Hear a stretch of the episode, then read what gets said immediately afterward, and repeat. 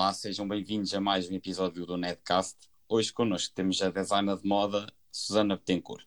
A Susana é natural de Lisboa, com origens açorianas, viveu em Londres 10 anos, estudou na Central St. Martin's College of Art and Design, onde se licenciou em design de moda, seguindo espaço de antigos alunos como o Alexander McQueen e John Galliano. Susana, olá.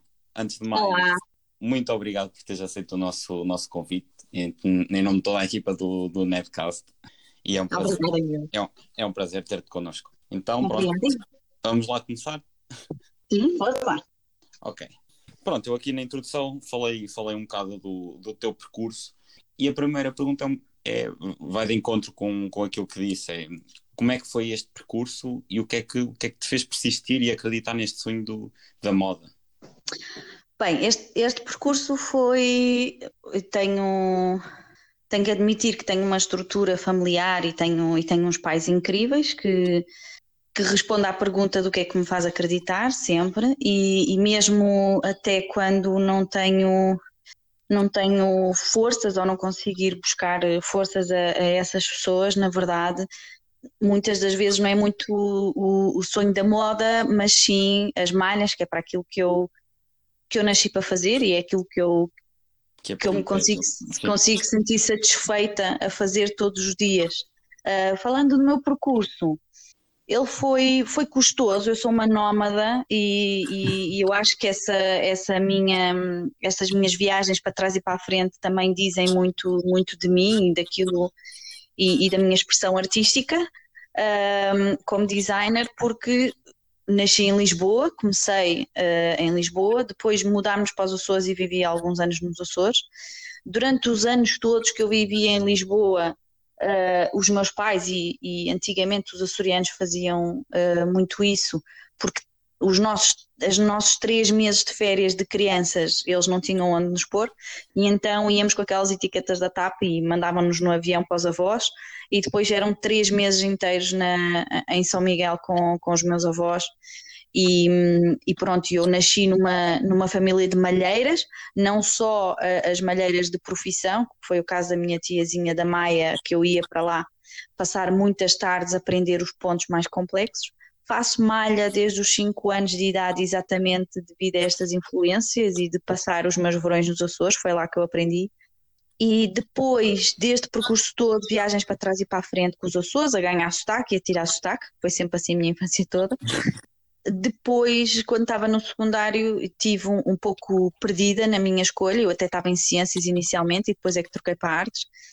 Uh, porque, e foi, e foi a minha mãe que me ajudou imenso nesse percurso e nessa decisão, e, e não é uma decisão fácil que tomamos antes da universidade, porque define, pode vir a definir muito da nossa vida, um, porque eu estava em ciências, mas estava constantemente de mal com a vida, sempre mal posta, e foi a minha mãe que me disse: Olha, isto não é, isto não é minha filha, tu não és assim, vamos cá perceber o que é que se passa, o que é que, o que, é que está, e pronto, e, e desbravámos por, por aquela fase que eu estava a passar para tentarmos entender uh, o, que é que, o que é que poderia ser a minha satisfação. E a minha satisfação era efetivamente ciências, relatórios, laboratório, não, não era, não era para não, mim. Não era Não. o teu, teu Não, não, até tinha boas notas, mas não era, não, não estava feliz. E, e porque normalmente quando a pessoa tem boas notas, seja, seja por ela própria seja pelas pessoas que a rodeiam, depois não valorizamos a insatisfação, não é? Isso é, Claro. um, é, é um grande alerta e acho incrível os meus pais terem reparado nisso e terem me ajudado nesse percurso, porque pelas notas não íamos chegar, não, não estava a ser alerta sequer da minha satisfação. Mudei para artes, ainda sem saber muito bem o que é que queria fazer com as artes, apenas sabia que tinha que ser eh, algo que não, que não ciências e que eu pudesse me expressar mais e fosse mais livre. E, e pronto, chegou ali uma altura porque eu faço a minha roupa, faço a minha roupa desde pequenina, faço malhas para mim desde pequenina. A minha primeira peça, que, que ainda é guardada com muito carinho na minha casa, foi uma, uma capinha para o perfume do meu pai, que ainda lá está. Eh, Foi a minha primeira peça acabada, por assim dizer, que não seja um napron propriamente. E, hum, e a partir dessa criei, criei muitas mais. As minhas prendas de Natal eram sempre malha para toda a gente e pratiquei imenso. E confesso que esses anos todos de prática, que me foram incutidos pela família e não, e não por um sistema nem por uma escola, eh, deram-me agora valências de, de grande diferenciação de, de como designer. Depois decidi efetivamente querer design moda, porque era roupa que eu gostava de fazer. Ainda, ainda não sabia que iria ser especialista em malhas nessa altura, apenas pensava em roupa e em design, eh, e nunca fui uma pessoa muito agarrada. Agora estou muito melhor, mas uma, um dos meus handicaps e que eu tinha grande frustração é que eu não. Não sou, a história para mim é uma história, eu não decoro os nomes, não decoro as referências visuais, elas estão cá, mas eu não, não, não é a minha facilidade de as decorar. E, e em novinho, então, nomes de designers e tudo isso não, não era difícil para mim, não era, não era minimamente o meu aquilo onde eu brilhava. E quando fomos pesquisar faculdades, faculdades de moda e de design de moda e que, que tivessem que já tivessem especialização dentro delas e que tivessem outro tipo de cursos, deparei-me com a Faculdade de Lisboa, a Faculdade de Castelo Branco e com o Modatex, que não era faculdade, era, tinha que ser o 12 segundo, mas não, não seria grau de faculdade. Sendo os meus dois pais professores, procurávamos nível de, de apesar que tentei entrar no Modatex. Mas depois, na minha pesquisa toda, e uma vez mais, eh, os meus pais é que foram geniais, porque disseram vai para Lisboa, vai às embaixadas e vai buscar os panfletos todos conseguires para nós conseguirmos tomar uma decisão informada. Assim fui, fui lá para as embaixadas, as básicas, não é? França, Itália e Londres e Inglaterra, e encontrei várias faculdades que me satisfaziam. Fui para a Inglaterra por uma facilidade de língua mesmo, e hum, tenho só que lembrar que no meu tempo ainda não havia Google quando eu fazia estas pesquisas, portanto a informação se calhar era mais reduzida, não, não sei até que ponto era negativo, mas pronto, até era, até era sucinta na verdade. Uh, e pronto, e pus-me fui para um curso de costura e aí foi a obrigação deles, foi um certo acordo que cheguei com o meu pai, porque o meu pai dizia que ninguém manda sem saber fazer, então fui tirar um curso de costura para provar antes daquele investimento de ir para Londres e, e do susto que eles tinham que pagar também de, de, de eu estar longe deles. E pronto, provei, acabei o curso de costura, fui para Londres, fui entregar o meu portfólio em mão, um, e pronto, comecei pelo ano zero e fiz os outros. Foi muito difícil, não, era, é uma faculdade não de fazer amigos, é, é, muito, é competitiva. Muitas vezes pensei em desistir. Uh, Lembro-me perfeitamente que uma das vezes que eu estava de rastos porque o professor disse que eu era uma inútil e que rasgou o trabalho e que o sketchbook foi todo para o lixo. A minha mãe, sim, sei lá, acho que no dia, não foi horas a seguir, porque não era tão rápido na altura, mas no dia a seguir bateu-me à porta, que eu estava fechada em casa, em, em, em, plena negação, como é óbvio. Foi a minha mãe bateu-me à porta e disse: Vá, vamos lá. E eu, ai! Devo lembrar que a minha mãe não fala inglês, eu nem sequer sei como, mas é aquele coração de mãe que pegou em si e veio-se embora. Não sei como é que ela atravessou o aeroporto, como é que ela se deu com o metro, como é que ela me foi parar à porta, mas ela foi-me lá parar à porta. E pronto, e é aí, é nas minhas, é nas minhas pessoas que eu vou buscar força, na verdade. Ok. E, e é importante tu, tu referires essa, também o ambiente em que cresceste e, e todo esse ambiente de cresceres com uma família de malheiras e uhum. isso levou a alcunha mais atual de, como de rainha das malhas. um, Pode-se dizer que, que a malha é algo que inicialmente escolheste, mas mais tarde foi, foi uma coisa escolhida por ti como um elemento de tradi tradição e, e diferenciação? Eu eu acredito que a malha que me escolheu e, e, e, pronto, se calhar agora vou parecer lunática e acredito que tenho, que tenho a missão de profissionalizar a malha e de, e de dar mais a conhecer a malha do nosso país e internacionalizar a, a, arte que nós temos e o artesanato e os artesões incríveis que nós temos que não, que não é falado além fronteiras. Sim, sem dúvida.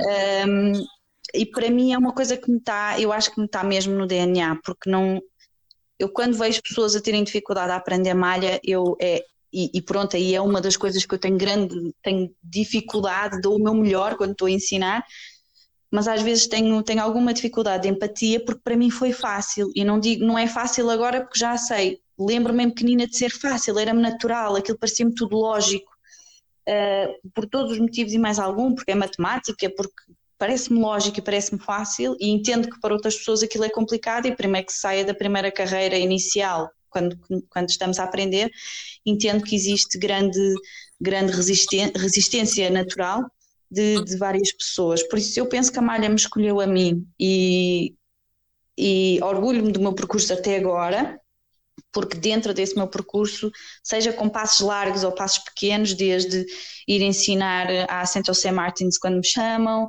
e, e, e, nessa apresentação e nessa palestra que eu dou, dou todo o melhor para mostrar as fábricas e os parceiros que eu tenho, uh, e tento mostrar sempre à Levanteira, seja a receber os estágios todos, que todos os anos recebo estagiários de fora que têm interesse em aprender malhas, portanto sinto aos pouquinhos que o, o, o nome de, de, de, Portugal em malha está a ser conhecido aos poucos e eu acho que as pessoas de fora dão muito mais valor do que aquilo que nós damos. Não? É? Existem alunos na Alemanha que não têm fábrica onde não existe fábrica e nós temos, nós temos uma, nós temos várias fábricas de malha. Só que nós estamos numa correria em Portugal, e, e, entendo perfeitamente pela crise económica que nós sofremos, por tudo aquilo que nós já passámos nos últimos anos, que é duro uh, e que nos assusta muito agora, pela pandemia que estamos a passar, e deve assustar muitas empresas, e, e sei que vão fechar muitas empresas, certamente. Uh, devido a esta pandemia, mas esquecemos-nos cada vez mais, acho eu, porque começamos a entrar num campeonato, não não estou a denegrir esse campeonato, não estou a dizer que ele não é importante, não o respeito muito porque é a produção em massa, mas não denegrindo porque ele é necessário para muitos países e para muitas fábricas. No entanto, em muitas das fábricas que nós temos no nosso país, que são pessoas que gostam de trabalhar com, com, com brio, que gosta de trabalhar com amor, que gostam de repetir a peça três, quatro vezes até ela estar perfeita, e que essas fábricas que são incríveis para um tipo de produto e para um tipo de cliente, e que se calhar conseguiam fazer parcerias não só dentro da produção fabril, mas que poderiam fazer parcerias com artesões, que poderiam, entre a renda de bilros de Vila de Conde, os bordados de Viana, eh, as malheiras que estão em casa, que têm uma sabedoria incrível e que fazem à mão tanto ou em máquina até, porque existe ainda,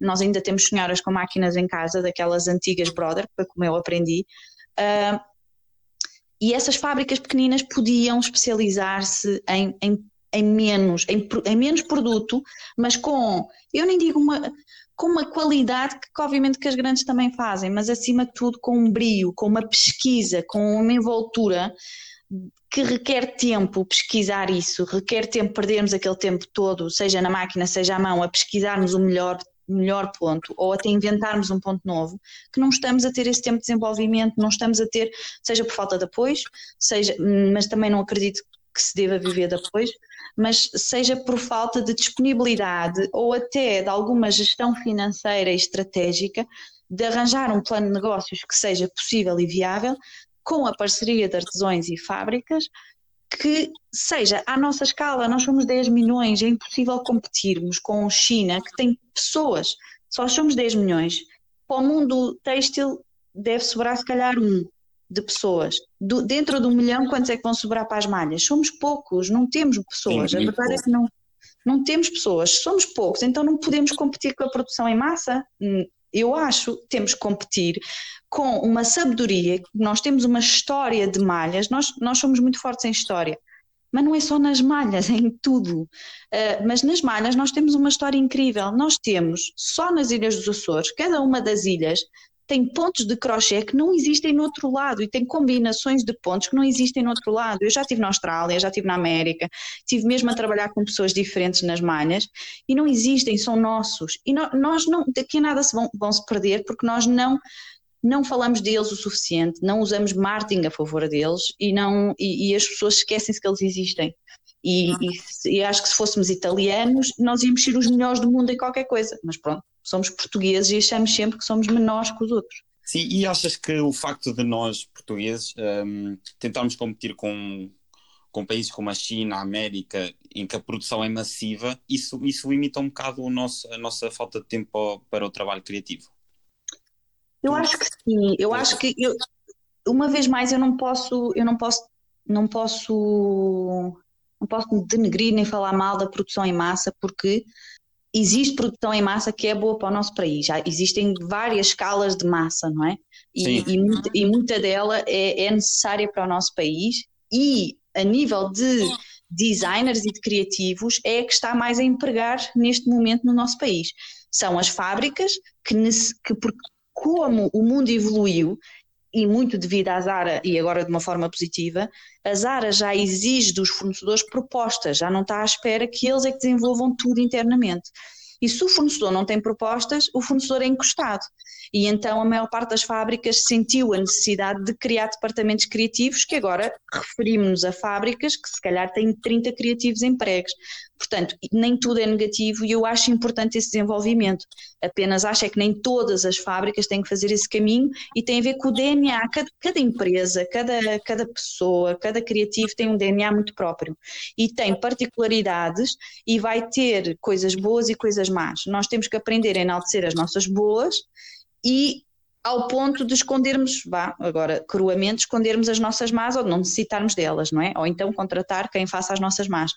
Sim. E eu acho que é essa combinação e esse uso da nossa capacidade que não, está, não estamos a tirar o maior usufruto dela nas vertentes e nas diferentes fábricas e artesões que temos no país. Muito por falta de comunicação entre os polos, seja moda com têxtil, quando eu digo moda, moda de autor no nosso país, que é o meu caso, que por acaso tenho uma boa ligação com fábricas, mas fui criando essas parcerias a, a meu pulso e por minha vontade própria, uh, mas a nível organizacional do país existe pouca comunicação entre estes dois polos que podiam se alimentar e podiam dar valias que o outro não tem e vice-versa, e podia ser uma relação win-win.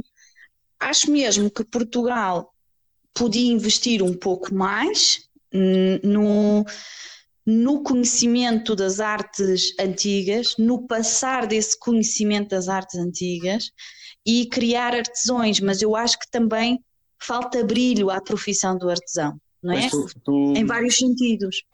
Tu tens a, tu tens a coleção do outono e inverno de 1920, uh, Stop the Clock, que, que, fala exatamente dessa, dessa falta de trabalho criativo, da mentalidade portuguesa e, e da depressão, neste caso. Sim. E, eu, Sim, diz, diz. Desculpa. Um, nesse caso específico era mesmo um problema mundial para o qual eu estava a alertar e que uh, até penso que agora na pandemia todas as pessoas foram obrigadas a parar e perceberam o que é que ter tempo dá a ganhar a vida, acabam por, por, por me dar razão indiretamente. Aí era um alerta de, de duas.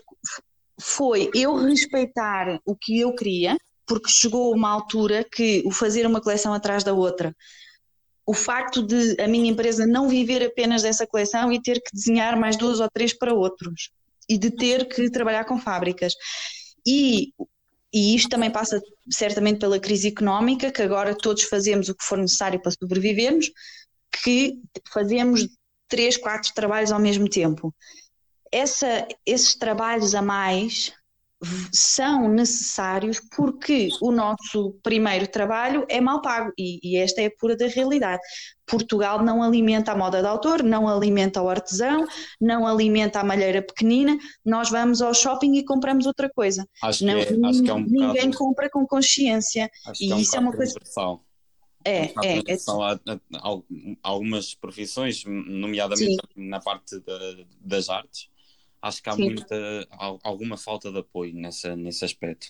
Sim, correto. Eu agora falo do meu mundo, mas presumo que o teatro deve sentir exatamente a mesma coisa, o, a, a, a cozinha se calhar sente exatamente a mesma coisa, o, o, o chefe que é mais criativo, que perde tempo a investigar, etc. Se calhar não porque não tem o nome ou porque ainda não é bem uh, conceituado, não é valorizado e as pessoas não estão prontas para dar aquele valor pelo prato. Claro usando outra analogia.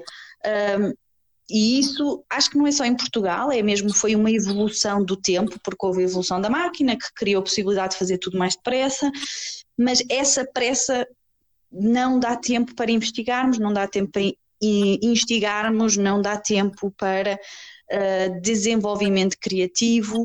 E eu, com esta minha última coleção, e foi por isso que chamei do Stop the Clock, It's Time to Change, aquilo era para os outros, mas acima de tudo era para mim como criadora, porque isso se calhar não fez sentido nenhum estratégico, se calhar não fez sentido nenhum uh, como marca comercial que eu devia me preocupar é se mostras um produto, tens uma plataforma para mostrar produto e publicidade à volta dele, esse produto devia ser vendável. Esta é a lógica que nós aprendemos. Mas eu para ali eu já não, eu já não estava a pensar em lógica, eu estava a pensar como artista, e refiro-me mais à artista do que design neste sentido, o meu coração de artista, que me cansei de, de ter que fazer o que era para os outros, ter que fazer achar que ia vender mais, ter que de pensar tanto, de correr tanto atrás da, da, estratégia, culpar sempre a mim própria ou à minha empresa que não somos bons o suficiente e por isso é que se calhar ainda não estamos a vender tanto, e chegou uma altura que me cansei dessa minha autorrecriminação e pensei, se é para fazer isto, se é para passar por tudo isto, por estes três trabalhos, quatro trabalhos que eu faço para suportar a minha marca e o meu sonho, então pelo menos se vou fazer isto, e, e, e já estava há anos nisso e ainda estou, uh, então quero tirar o maior proveito desta minha marca. E para mim o maior proveito foi aquela demonstração, foi poder passar a renda de bilros, não só passar a renda de bilros, porque uh, uh, certamente agora as senhoras de Vila do Conde, se me ouvirem, vão, devem estar a atirar com pedras, porque não é renda de bilros no seu método tradicional, com a linha fina, com a almofada redonda, com os alfinetes todos direitinhos. Não, é uma renda de bilros já completamente descomposta por mim, com troca de materiais, com materiais mais grossos, com borracha, com cordas mas o ponto, a base, porque tudo tem que evoluir e se calhar o artesanato também tem que evoluir, e isso é um ponto importante porque não, não podemos continuar a fazer fundo de, de tabuleiro porque as pessoas já não precisam de fundo de tabuleiro e não vão comprar fundo de tabuleiro, já ninguém põe colcha na cama e já ninguém põe uma mesa de crochê na mesa da sala, portanto, eh, uma mesa de crochê. Uma, uma toalha de uma crochê. Toalha.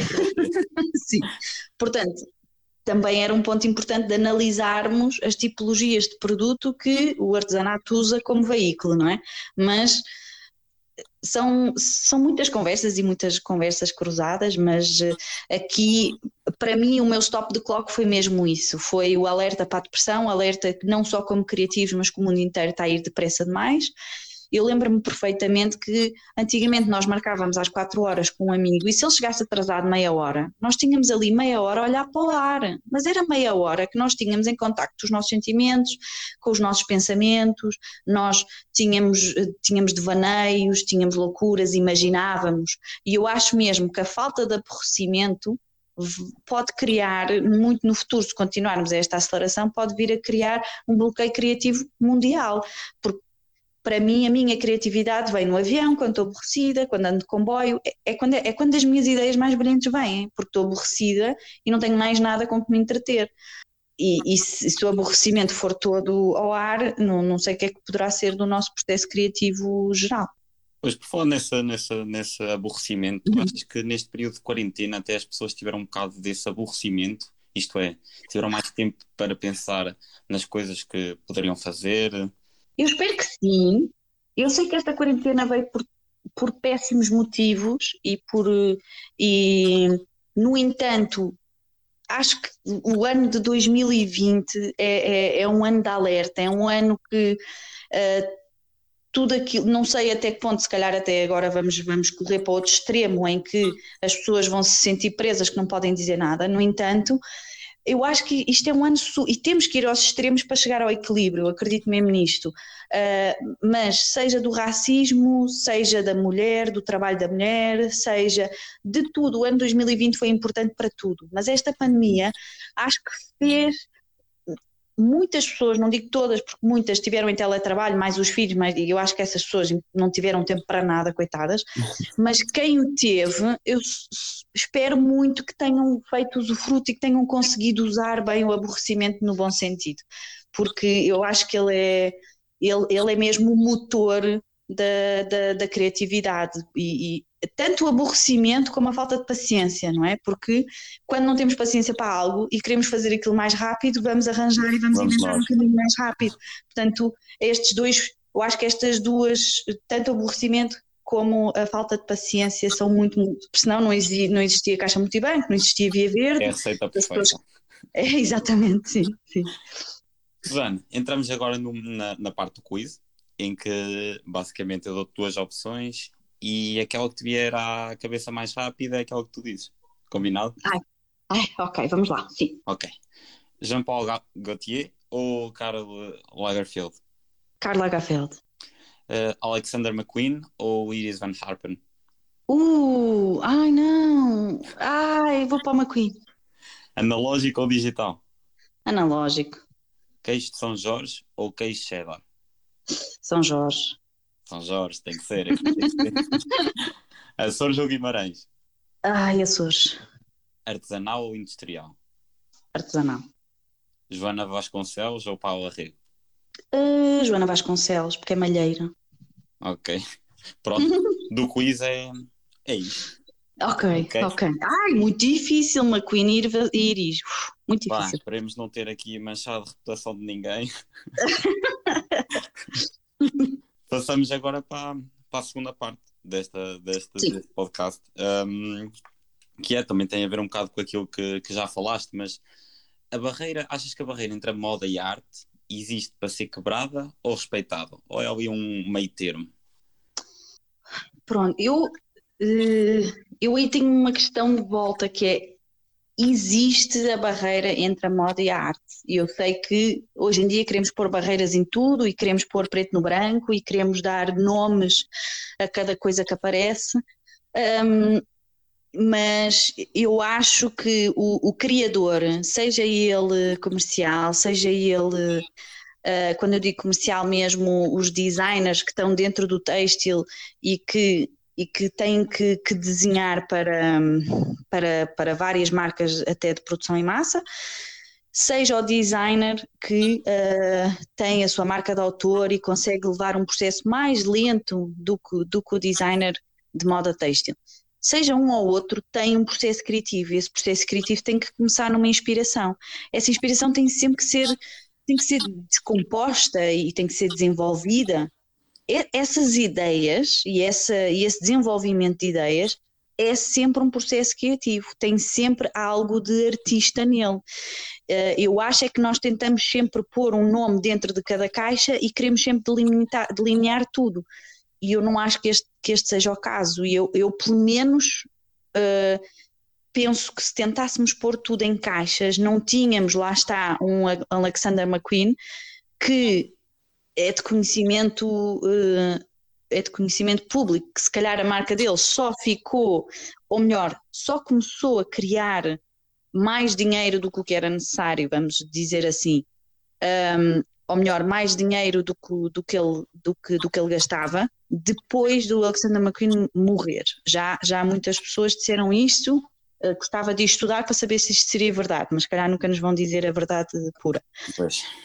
mas, mas quer dizer, sem, sem o gênio, que para mim ele era um gênio, eh, porque ele não, ele não criava só as peças de roupa, só que ele conseguia ser genial em todas as fases do processo, desde o conceito, que eram atuais e eram pertinentes, ao conceito que ele pegava, à forma como ele dava a volta àquele conceito e espelhava esse conceito num set, numa história, numa forma de fazer desfile que não era normal. Ele espelhava esse mesmo conceito em, em modelagem de roupa incrível, mas também em pontos de malhas fora deste mundo, e ele, ele conseguia manifestar-se de várias formas. E ele respeitava muito o conceito e parecia que aquilo tudo tinha um fio condutor. Ah, e aquilo era uma cabeça incrível a pensar, e, e- e desde a maquiagem, cabelos, tudo, que não deveria sair tudo das mãos dele, mas ele conseguia inspirar as pessoas à sua volta e conseguia ser um líder incrível que fazia com que nada saísse do, do- da linha condutora que ele tinha criado. Isto é um gênio Sim. e isto é um artista. Era moda, mas ele era um artista também. No entanto, se formos agora ao site, muitas das peças que ainda estão lá ainda são réplicas dos originais que ele criou, porque não há forma de, de criarmos eh, o casaco novo, mangas completas, mas são mangas, vestem a mesma, é um casaco, mas é um casaco criativo. Ele é artista ou é designer de moda? É difícil. Eu, eu para mim, acho que não devíamos pôr essa barreira. Pode haver pessoas que isso esteja preto no branco. Eu, eu prefiro, eu gosto de me chamar eh, knitwear artist, por exemplo para, para as pessoas entenderem que eu quero me expressar em malha. O veículo que eu uso para a pôr podem ser vários, mas eu quero me expressar em malha. Isso é o que eu sei. E quero, e quero poder controlar e manipular essa malha de forma artística. Uh, vai ser comercial, vai ser uma manta, vai ser uma almofada, vai ser um casaco.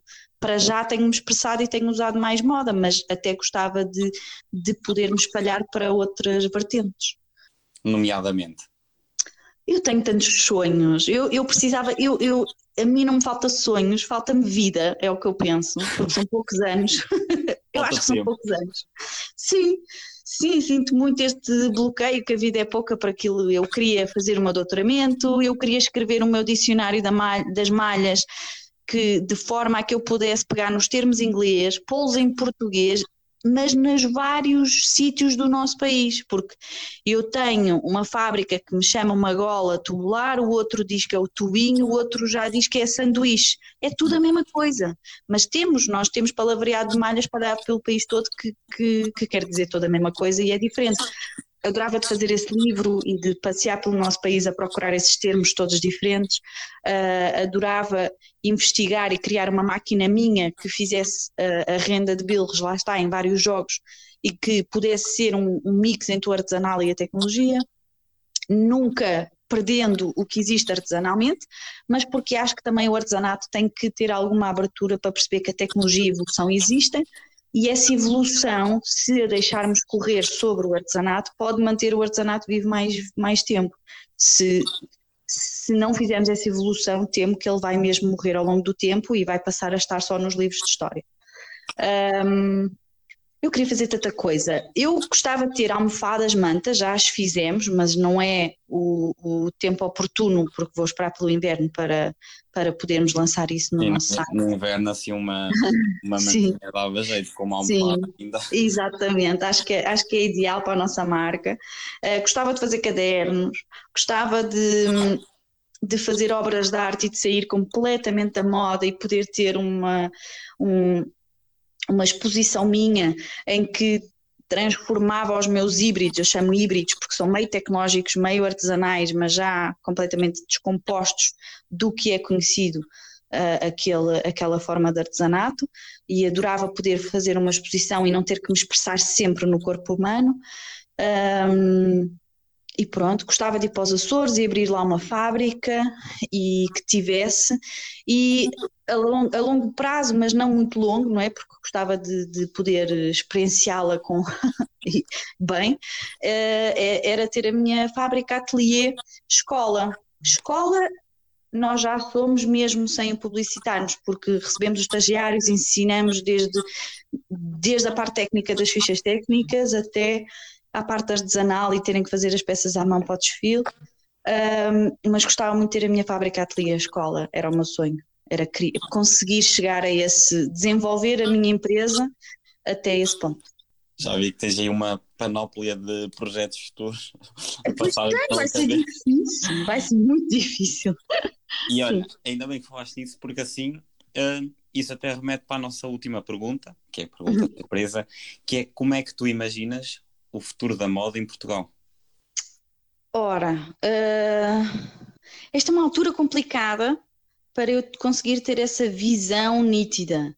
Uh, no entanto, uh, pegando no trabalho gigantesco que temos feito até agora, entre, entre todos os colegas que eu tenho, desde Ana Salazar, das mais antigas, até os uh, Luís Buxinho, Hugo Costas, Carla Pontes, David Catalã, tenho, tenho tantos colegas geniais que e que eu acho que estamos cada vez mais internacionais. Temos a Alexandra Moura pela primeira vez, primeira o nosso país, não é? Uma designer portuguesa a fazer de Portugal, não é? E a criar o seu nome a partir de cá, uh, está pela primeira vez na Semana da Moda Oficial de Milão. Uh, já tínhamos tido Miguel Vieira em homem, mas mulher é muito, é muito mais difícil de entrar e conseguimos, eu digo conseguimos porque para mim é uma conquista nossa, de todos nós. É e conseguimos pela. Sim, exatamente. Uh, temos o David Catalã também na Semana da Moda do Homem, oficial, e, e, temos conquistado tanto, tanto espaço e temos conquistado, temos Joana Vasconcelos, artista uh, plástica, adoro, adoro, como é óbvio, adoro e, e fiquei mais apaixonada pelas coleções de malhas dela, só pelo facto da quantidade de artesãs que ela deve contratar para conseguir fazer aquelas obras já é um feito incrível.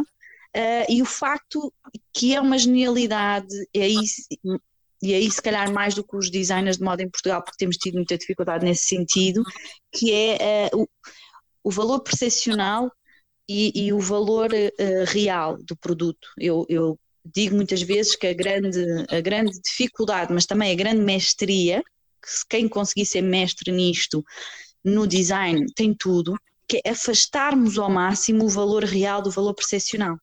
Obviamente com o valor percepcional para cima, não é? que Sim. é quanto é que as pessoas dão pela nossa arte, ou pelos nossos modelos, ou pelas nossas peças, ou pela nossa roupa, desde, desde, desde mais altos a mais baixos. E a verdade é que isso, isso acaba por ser um valor depois muito emocional e não, e não está ligado à técnica. Porque, e eu estou numa, estou numa especialidade um pouco ingrata, porque as pessoas não valorizam as malhas em geral. Não, a malha é uma peça prática, é uma peça andadeira, não é uma peça de valor acrescentado. As peças de valor acrescentado vão ser para um casamento, ou um blazer, um casaco, um sobretudo, e, uh, e isto é uma questão de termos noção do valor percepcional das tipologias e depois um valor percepcional que podemos acrescentar em cima do, do que é que as pessoas mais dão valor. E eu acho que é aqui neste, neste, neste ponto-chave que nós, seja na moda, seja na arte, uh, nós portugueses, ou nós como Portugal, temos que melhorar muito uh, e falo de mim, sou, sou a que erra assim, arredondo, rabo no chão, porque não. A nossa modéstia é, é elegante, eu, eu não digo que não. No entanto, nós temos temos, temos uma mestria e uma arte e temos uma história incrível e não a comunicamos, ou melhor, nós comunicamos, mas calhar não a comunicamos com aquela luxúria necessária para podermos elevar um, o nosso preço final, não é?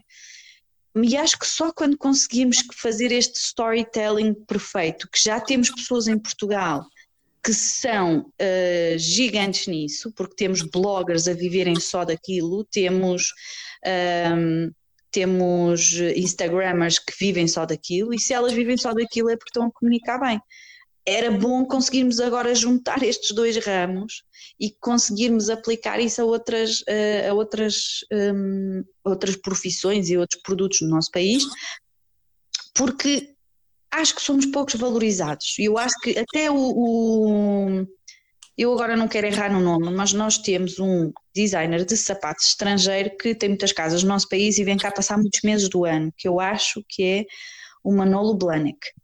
E Uh, vi uma vez uma entrevista dele, que acho que até numa, numa revista nossa portuguesa, e que ele diz: Adoro os portugueses que são ótimos a fazer, mas são péssimos a vender. E, e, ele, e ele acertou, e eu acho que é isso, nós, somos, nós somos bons, nós temos, nós temos brio naquilo que nós fazemos, nós fazemos as coisas com carinho e esquecemos do tempo.